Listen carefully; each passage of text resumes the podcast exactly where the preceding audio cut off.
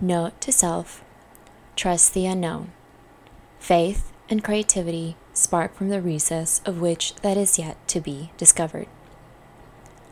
I miss large crowds, small talk networking, intimate hot yoga classes, endless brunches, public binge drinking, impromptu traveling, and dancing in dark bars with strangers with reckless abandon.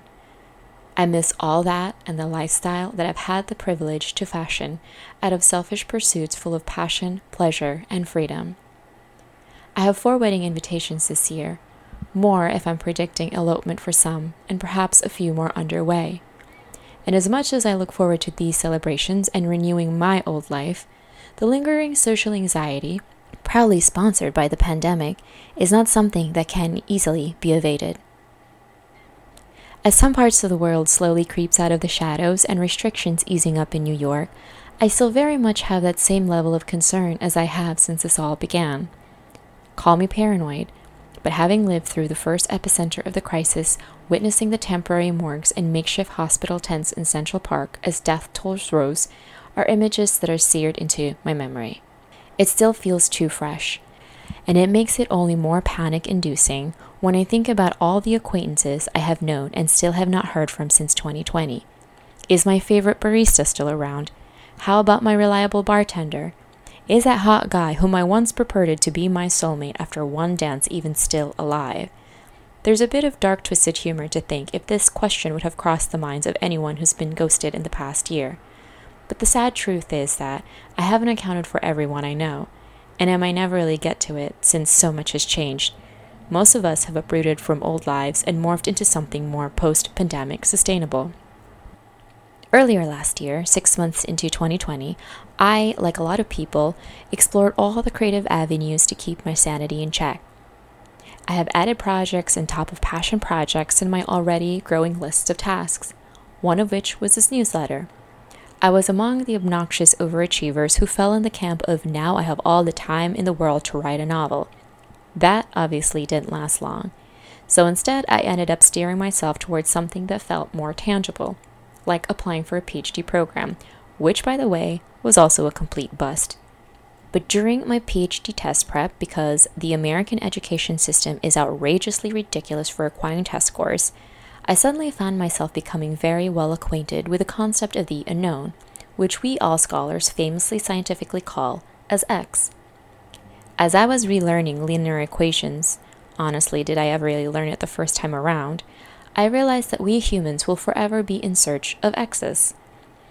If there's any skill to master these days, it's making x's your friend, and I don't mean the ones who cheated on you, because that unknown x remains ubiquitous in our existence, yesterday, today, and forever. That unknown often comes with potential threats or things to fear. While some fears are more legitimate than others, fear is still fear. It's that raw emotion that tiptoes just around the brink of our human frailty. Fear can either challenge us to greater heights or plummet us into our dark demise, and this pandemic brings all that uncertainty at the forefront of our reality. Perhaps one of the biggest challenges in life is our own mindset. When we think about the unknown, it can result in one of two general ways a good outcome or a bad outcome. So it's possible to lean in towards expecting a good outcome rather than obsessing the chance of things to go terrible, since we won't know until that moment arrives anyway.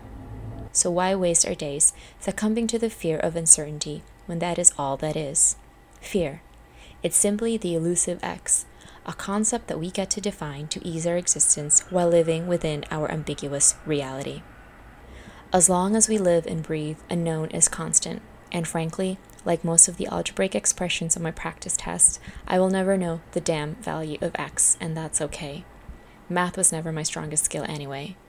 The only thing to do is to keep pushing onward and forward, making smart and informed assumptions based on the multiple choices available at any given time.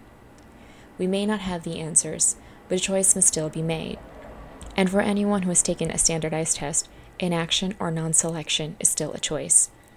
As a Danish philosopher is noted for, this sentiment says, Life is not a problem to be solved, but a reality to be experienced.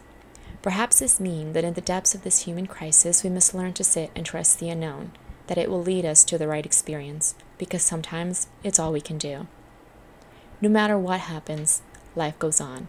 And if 2020 taught us anything, too short to allow X's, and for some, exes, dictate lives. I'm not really sure what the future brings, and I am way past solving for X, but I do plan to be at my friends' weddings this year. Of course, while following the proper social mandates and protocols. And I don't know about you, but despite any exes, there's still so much to live for and look forward to, including aiming to live a life fashioned out of selfish pursuits, full of passion, pleasure, and freedom. So here's to living openly and readily despite all your exes and mine.